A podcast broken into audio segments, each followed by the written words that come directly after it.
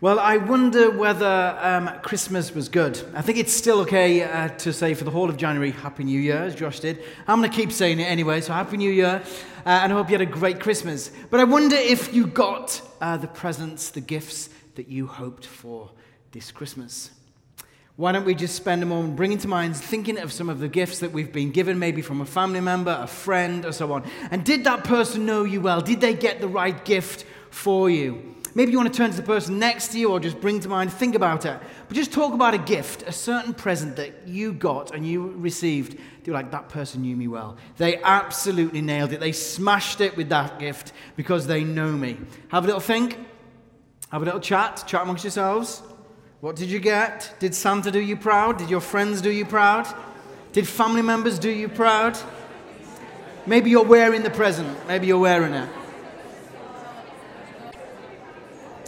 Okay, we're to, we're to bring it back in. We're to bring it back in. A lot of people sort of flicking their hair, got a haircut for Christmas. A lot of people sort of pulling on their, their clothes, got a new jumper. I got a new jumper for Christmas. We've got some great gifts, I'm sure. But I remember a time where I didn't quite get it right. I thought that I knew um, my girlfriend at the time, who's now my wife, Katie, and I remember buying a Christmas present for her, and I thought I'd absolutely nailed it. I thought this one is absolutely brilliant. I was so confident in my purchase that it was the first Christmas that I was having with her family, and we were all around, and I'd said, Can I actually reserve my present for the very end? So can she open all her presents, but my present has to be the last one. Uh, and I want to kind of drum roll on the knees as she opens it, and it's going to be a big thing. You know, I'll get a lamp in, a desk lamp, we'll do a spotlight on it. I didn't do that. But we'll just kind of build it up, and it's going to be absolutely awesome. She's going to open the present. She's going to know how much I love her. She's going to know exactly that I know her well. This is going to be the perfect gift. So I kind of uh, built it as a, a, great thing. I'd spoke to her parents. They agreed, stupidly probably, to say, okay, you can uh, be the last one to uh, open the present, blah, blah, blah. So Katie went through all the presents, and she got some good presents. But the grand finale was mine. She was waiting to open mine. It was quite big, to be honest. It was quite a big box. I don't know why it was in such a big box. Maybe I put it in a bigger box itself and wrapped it. And it was there right in the middle of the room. And the suspension, the tension was there. It was, oh my gosh, what has Paul got? Like, it's kind of first Christmas with his boyfriend and girlfriend. You know, I've got to get it right. This is going to be good. This is going to prove to her how much I know her. And I remember Katie peeling the wrapping paper off. My heart's kind of pounding. I'm kind of looking. I was like, guys, you're going to, you're, you're going to be impressed. This is going to be great. And she pulled the wrapping paper off and she looked and she was like, what is it? I was like, oh, well. Um, and then I begin to explain what it is and kind of like describe it. And I realize, oh my gosh, I haven't really done my research. This isn't going down well at all. This is a bit of a flop. This is a bit of a lead balloon. And I was trying to sell it to her. It's really great. It's really this. And the parents are going, oh, this is painful. And they're kind of like trying to stroke me and comfort me and so on. And bless her, Katie did a great job of trying to be nice and, and, and pleasant and polite and stuff. But she did ask me if I still had the receipt, which I did, and it did go back. I didn't get it right at all. I didn't yet fully know Katie. I didn't really kind of pitch it right. I didn't do my research. I hadn't given her the gift that I knew she would have liked because I didn't really know her. In the passage that we've just read, we see three people who know exactly what gift to bring Jesus. They know exactly the right gift to bring. They know what the gifts mean. They know what they symbolize. They know who they're taking the present to. They know what it's going to speak about. And they bring their gifts to Jesus. I'm talking about the Magi. The Magi were uh, not just some clever magicians who kind of spent their time staring at, at space and at stars. They were trusted people in the community, highly respected members of the community. They were wise men. They were intelligent, they were switched on, they were well read, they studied the stars. These guys knew what they were doing. They weren't kind of people that were out there and a bit like, oh, don't go near them guys. They're going on a big old journey following a star. These guys would have been trusted people in the community. And they make the journey. They make the journey to Jesus. And each gift that they bring is a statement about who Jesus is. Each gift is symbolic. Each gift is, is um, absolutely intentionally, and, and it's supposed to be um, uh, um, a picture of, of what Jesus is about and who he is. It would have symbolized so many things for people. So let's look at it. Let's look at the passage in Matthew 2.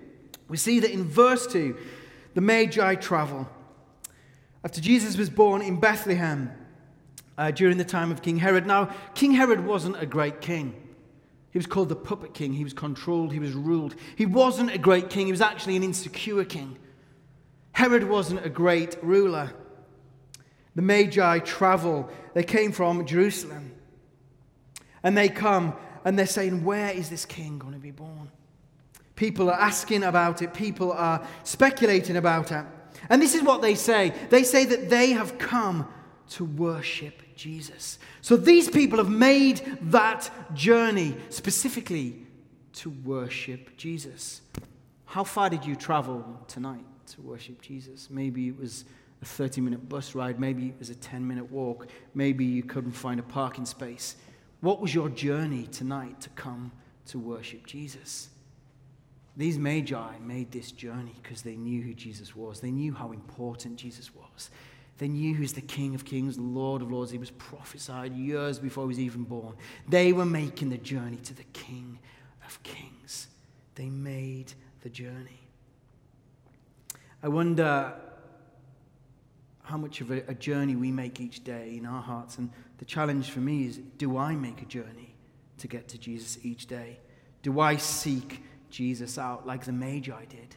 Do I find space and time and prioritize when I look at my week ahead? Do I put things that are just not going to move in there and say, that's the time I'm seeking Jesus. That's the time I'm following Jesus. That's the time my heart is set on a course to pursue Jesus.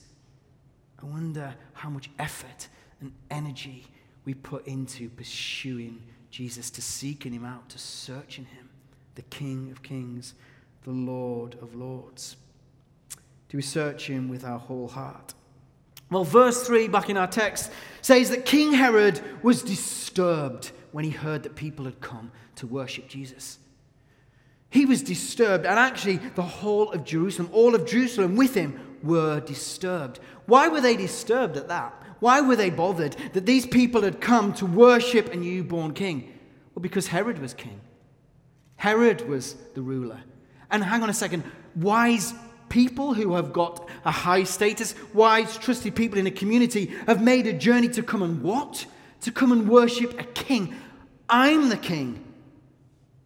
And we know that there can't be two kings. There can't be two kings. It's similar, you know, we have um, Herod here really feeling insecure. He's feeling like, I, am the king. Somebody else is coming not to worship me, but to worship somebody else. Like, who is this Jesus? Where is his authority coming from? Why are they worshiping him? Who is Jesus? I don't know if um, you ever experience this, but sometimes in a new job or in a new year or when you go back to university, whatever, new people arrive, and sometimes we can feel a bit insecure. Sometimes we can feel a bit like, oh, you know, I'm, I'm the kind of top dog. I'm the funny one. Like, they're not the funny one. Like, like who, who are they to kind of come in? And, and sometimes we feel wobbled. Sometimes we feel insecure. And we don't want people to come in and kind of rock the boat a bit of what we've made and, and, and what's really nice. King Herod's insecure. He's fearing what's going to happen. It's a kingly thing. It's a kingly thing. He doesn't want anybody else with any other authority that is likened to him or, or would even threaten or challenge him. So he calls them together, he talks to them, and he says, You know, what's going on? Where is Jesus going to be born? They talk to him, um, and, and, they say that they've come, that they're going to worship him.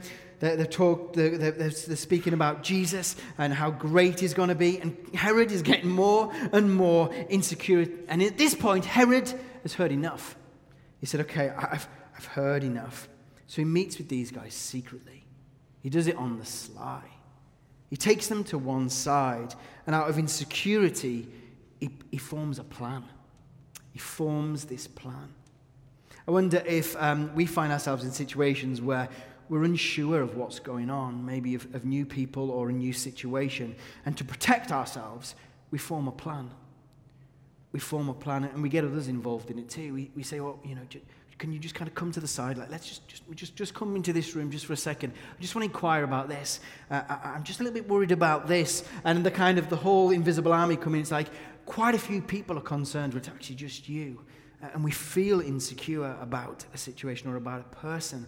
So we form this secret little meeting, a little plot, a little ploy. He gets them together and he kind of forms this little plan. He says, Will you just go? Will you report to me? Like, just, just come, come, come to me. Come to me. T- tell me the information about what's happening. Why is he asking him to do that? Well, the reason he said was so that he could worship Jesus too. Like, it's all lies.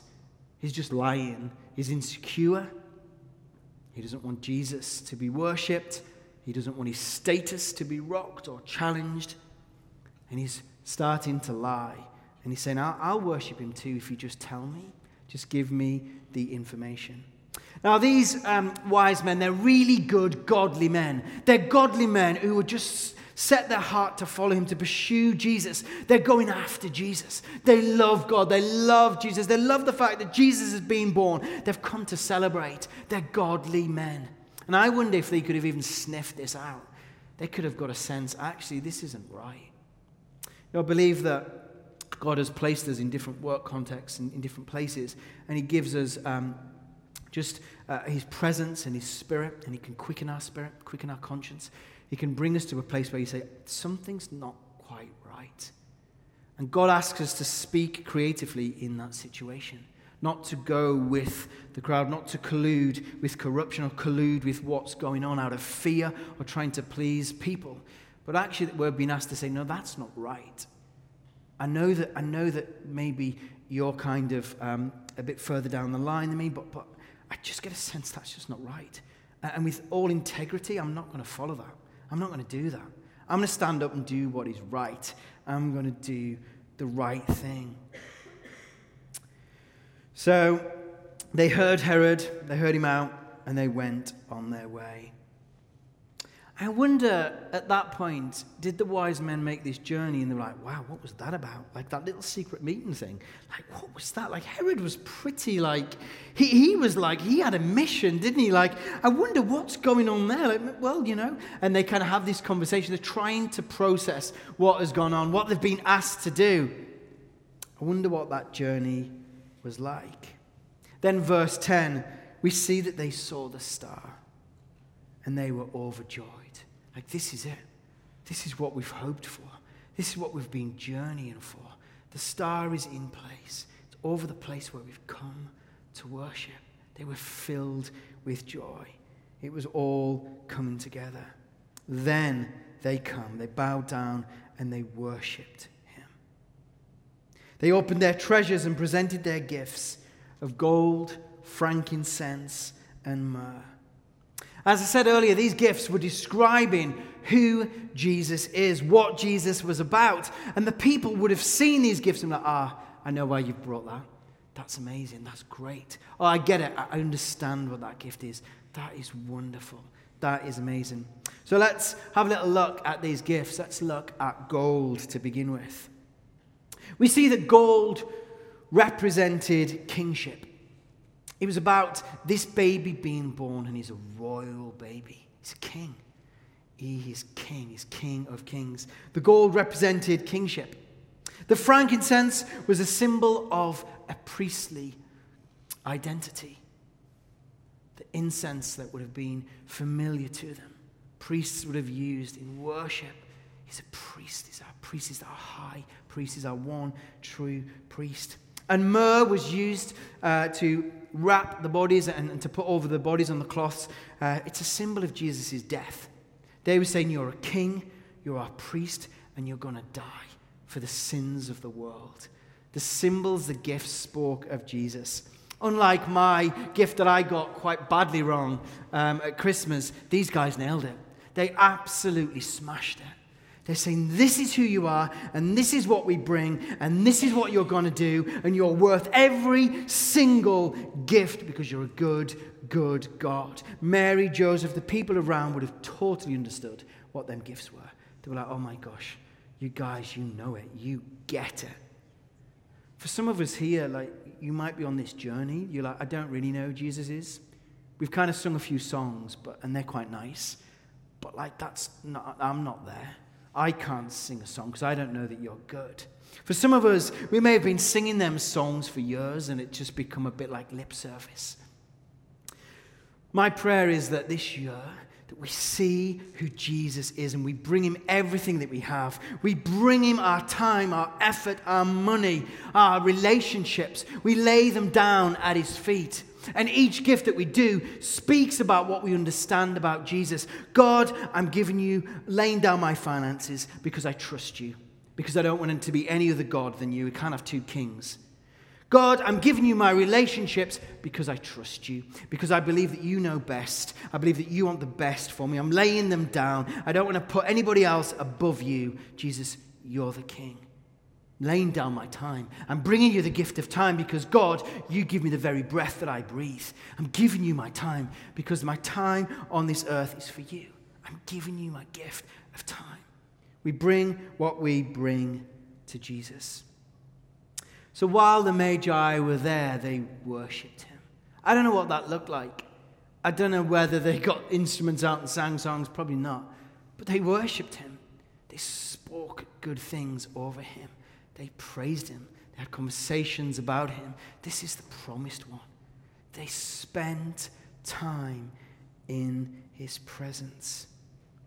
Quick question then when was the last time, apart from a Sunday, that you gathered around Jesus and worshiped him, spent time in his presence. It's my challenge this year just to spend more time in his presence, spend more time gathered around Jesus, just in his presence, just being with him, worshiping him. My wife Katie, um, she's inhaling books at the moment. She's reading this book by John Mark Comer. It's called The Ruthless Elimination of Hurry. The Ruthless Elimination of Hurry. It's an awesome book. Uh, and, and, she's talking to me about some of the things that she's reading. She said this amazing quote. And she was saying that uh, in one of the books, Henri Nouwen was, was talking about when somebody approached Mother Teresa. And he said to Mother Teresa, like, you're such an amazing person. You do such, so many amazing things. You live such an amazing life. Tell me, what are some of the secrets of the life that you lead? And Mother Teresa said this Spend one hour a day adoring your Lord and never do anything which you know is wrong. One hour in the presence, always do what is right. The Magi spent more than an hour in his presence. They did what was right. They did what was right. They knew who Jesus was. They didn't allow their integrity to be threatened or to be compromised. They spent time in his presence. John Mark Comer is a, is a, church leader in Portland. Uh, he's an amazing guy, amazing family, actually. And, uh, he was leading a number of churches at one time, and he's just like, this is too busy. This is too much. I, I can't do this. He talks about traveling home from one of the church services in the evening with his head against uh, an Uber, a taxi window. There's other taxis available, other companies, obviously. But he has his head against the Uber window, and he's just like, I'm so tired. I'm so tired. So he actually delegated and handed over some of them churches, some of them congregations, some of them services. He stripped it right back. And he talks about the Sabbath. And every Friday night, when, when it gets dark, what they do is they get all their devices, all their iPhones, all their iPads, their laptops, whatever, they switch them off. They put it in a box and they put them away. They put them away on Friday night all the way through to Saturday night. They light a candle. They spend time in the presence of God. They spend time with each other, this kind of long forgotten gift of, of, of the Sabbath, of just slowing down, of just spending time in the presence of God. Listen to some of the repercussions of, of when, we, when we don't do that. When we don't practice being in the presence of God, we feel distant from God. We end up living off somebody else's spirituality, maybe via a podcast feed or a book, a one page devotional that we read before rushing out the door. Sometimes we can find ourselves feeling distant from ourselves. We can feel levels of anxiety. We can feel exhausted. We can feel that we go to other choices of escape. We run out of energy to do the things that actually give us life. when we don't spend time in the presence of God, hearing who we are and whose we are, that God the Father knows us and sees us and likes us and loves us. And when we stop being fueled by God, we go to other things. We can find ourselves binging on, on box sets and so on. None of that's bad, but just in, in moderation in the sense of when it's feeding something that should be coming from God. We get a cheap fix, another glass of wine, a new show, streaming online or social media feeds or porn our emotional unhealth can set in and we start living from the surface of our lives and not from the core. When you spend time in the presence of God, you understand who we are, what we're living for, who God is, why we're here, and we live out a different way. We live from a different way, uh, from a different point, sorry. In the Father's love. Our ears uh, are open to his voice and it cuts through all the other voices. All the other voices slowly fading away. Spending time in his presence when we slow down and we breathe and we come back to being in the presence of the Father. My challenge, my encouragement would be this year just to eliminate hurry, just to be in a position where we can spend time around God listening, worshiping, being with Him in the presence of God, giving Him all our gifts and failures and insecurities and everything else, just pouring our time out, pouring out our praise upon God. Let me finish then finally just with the latter part, the last part of what happened in this passage. So, the Magi, um, they've heard from Herod, they've been told to report back, they've heard the lies, but they're warned in a dream. So in the text, we see that they're warned in a dream not to go to Herod, not to report back, not to go back and tell Herod where Jesus was. Imagine if they did. Don't know what would happen if they did. But they chose not to. They chose to listen to the dream, the warning dream that they had from God. Like all dreams that we have, they're not all prophetic. I have a friend who writes down all his dreams and he numbers them and he goes back over them, and some of them's just too many glasses of wine or the cheese that he had the night before. But some of them are really prophetic. Some of them are, significant dreams. Some of them are warning dreams. Some of them are, are dreams of things that he needs to take care of or attend to in his life. And, and, I think it's true to say that God does speak in dreams and through dreams. He's done it all through Scripture. If you think back to the Old Testament, dreams were significant and important. Massive weight was put on dreams. Think about Joseph, who interpreted dreams and dreamt dreams. These guys are dreaming dreams. They've been warned in a dream. Now, dreams like this don't happen that often. I've had, I've had a few in my life, not that many. But let me tell you about just one that connects to another. And when I was thinking about being uh, trained as a vicar, being training for ordination, I was in a real difficult situation of knowing where to train. And I was like, Lord, I don't know where to go. I'd been to one Bible college and I'd met with the, the principal and I'd had a conversation and so on. And it didn't go that well, but it was all right and it had lots of wins and, and, and strengths to it. There was another couple of other ones that I was thinking about and praying about, but I really didn't know. I really didn't know. And then when I had to decide about it and pull the sort of uh, trigger on the decision, I had a dream.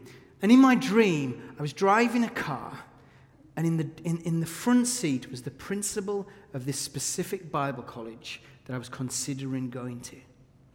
And Katie was in the back.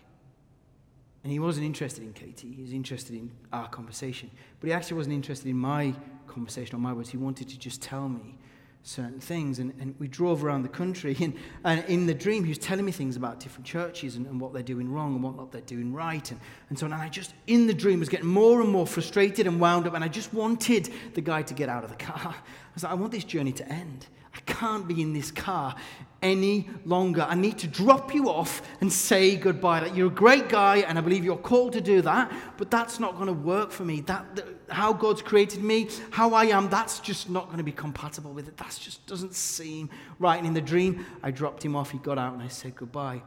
I then woke up. The first person to call me was my mum. And my mum was saying all last night and this morning, I was praying that God would speak to you in a dream about where to go and where not to go, Bible college. Didn't go to the Bible college, obviously. Listened to the dream.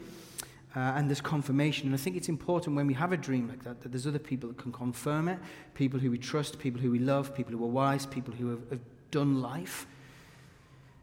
I decided to go to a different Bible college and, and stayed in London. And it was perfect for me. It was a really good fit. I could work at a church and I could study at the same time. And Kate and I helped plant a church in London. And God gave me a dream about this red carpet being rolled out of the church, down the steps, onto the street, and into King's Cross. And people from every walk of life walking on the carpet and making the carpet dirty. Praise God. Amen. Getting the carpet dirty. And as they walk in, people, prostitutes, drug dealers, recovering alcoholics, policemen, lawyers, doctors, artists, musicians, people from all walks of life walking on this red carpet and finding home. In February, uh, we'll celebrate the 10th year anniversary of the church plant. And I remember leaving um, the church at the, the, one of the final services that were there. I remember leading the service. And this dream that I had of prostitutes, doctors, lawyers, musicians, all coming in and finding home. I remember looking out, and, and as I faced the congregation, that whole section was filled with prostitutes. They all wanted to be in church, they all wanted a Bible, they all wanted to know Jesus. And I'm so glad I listened to them dreams. So glad my mum was praying for me. So glad I listened to the dreams and I gave weight to the dreams like the Magi did. Don't go back to Herod. Go a different route. Go a different route. You know, I believe that God is going to speak to us this year. He's going to give us dreams and visions and words and pictures, and it's going to be rooted in Scripture, and it's going to be confirmed and confirmed again. But it's going to be a great year. It's going to be a great year. The stuff for last year was for last year. This is for this year. God's got good stuff. But He wants us to make the journey. He wants us to gather around Him, spend time in His presence, hear His voice, and do the right thing. Spend time with God in His presence and do the right thing.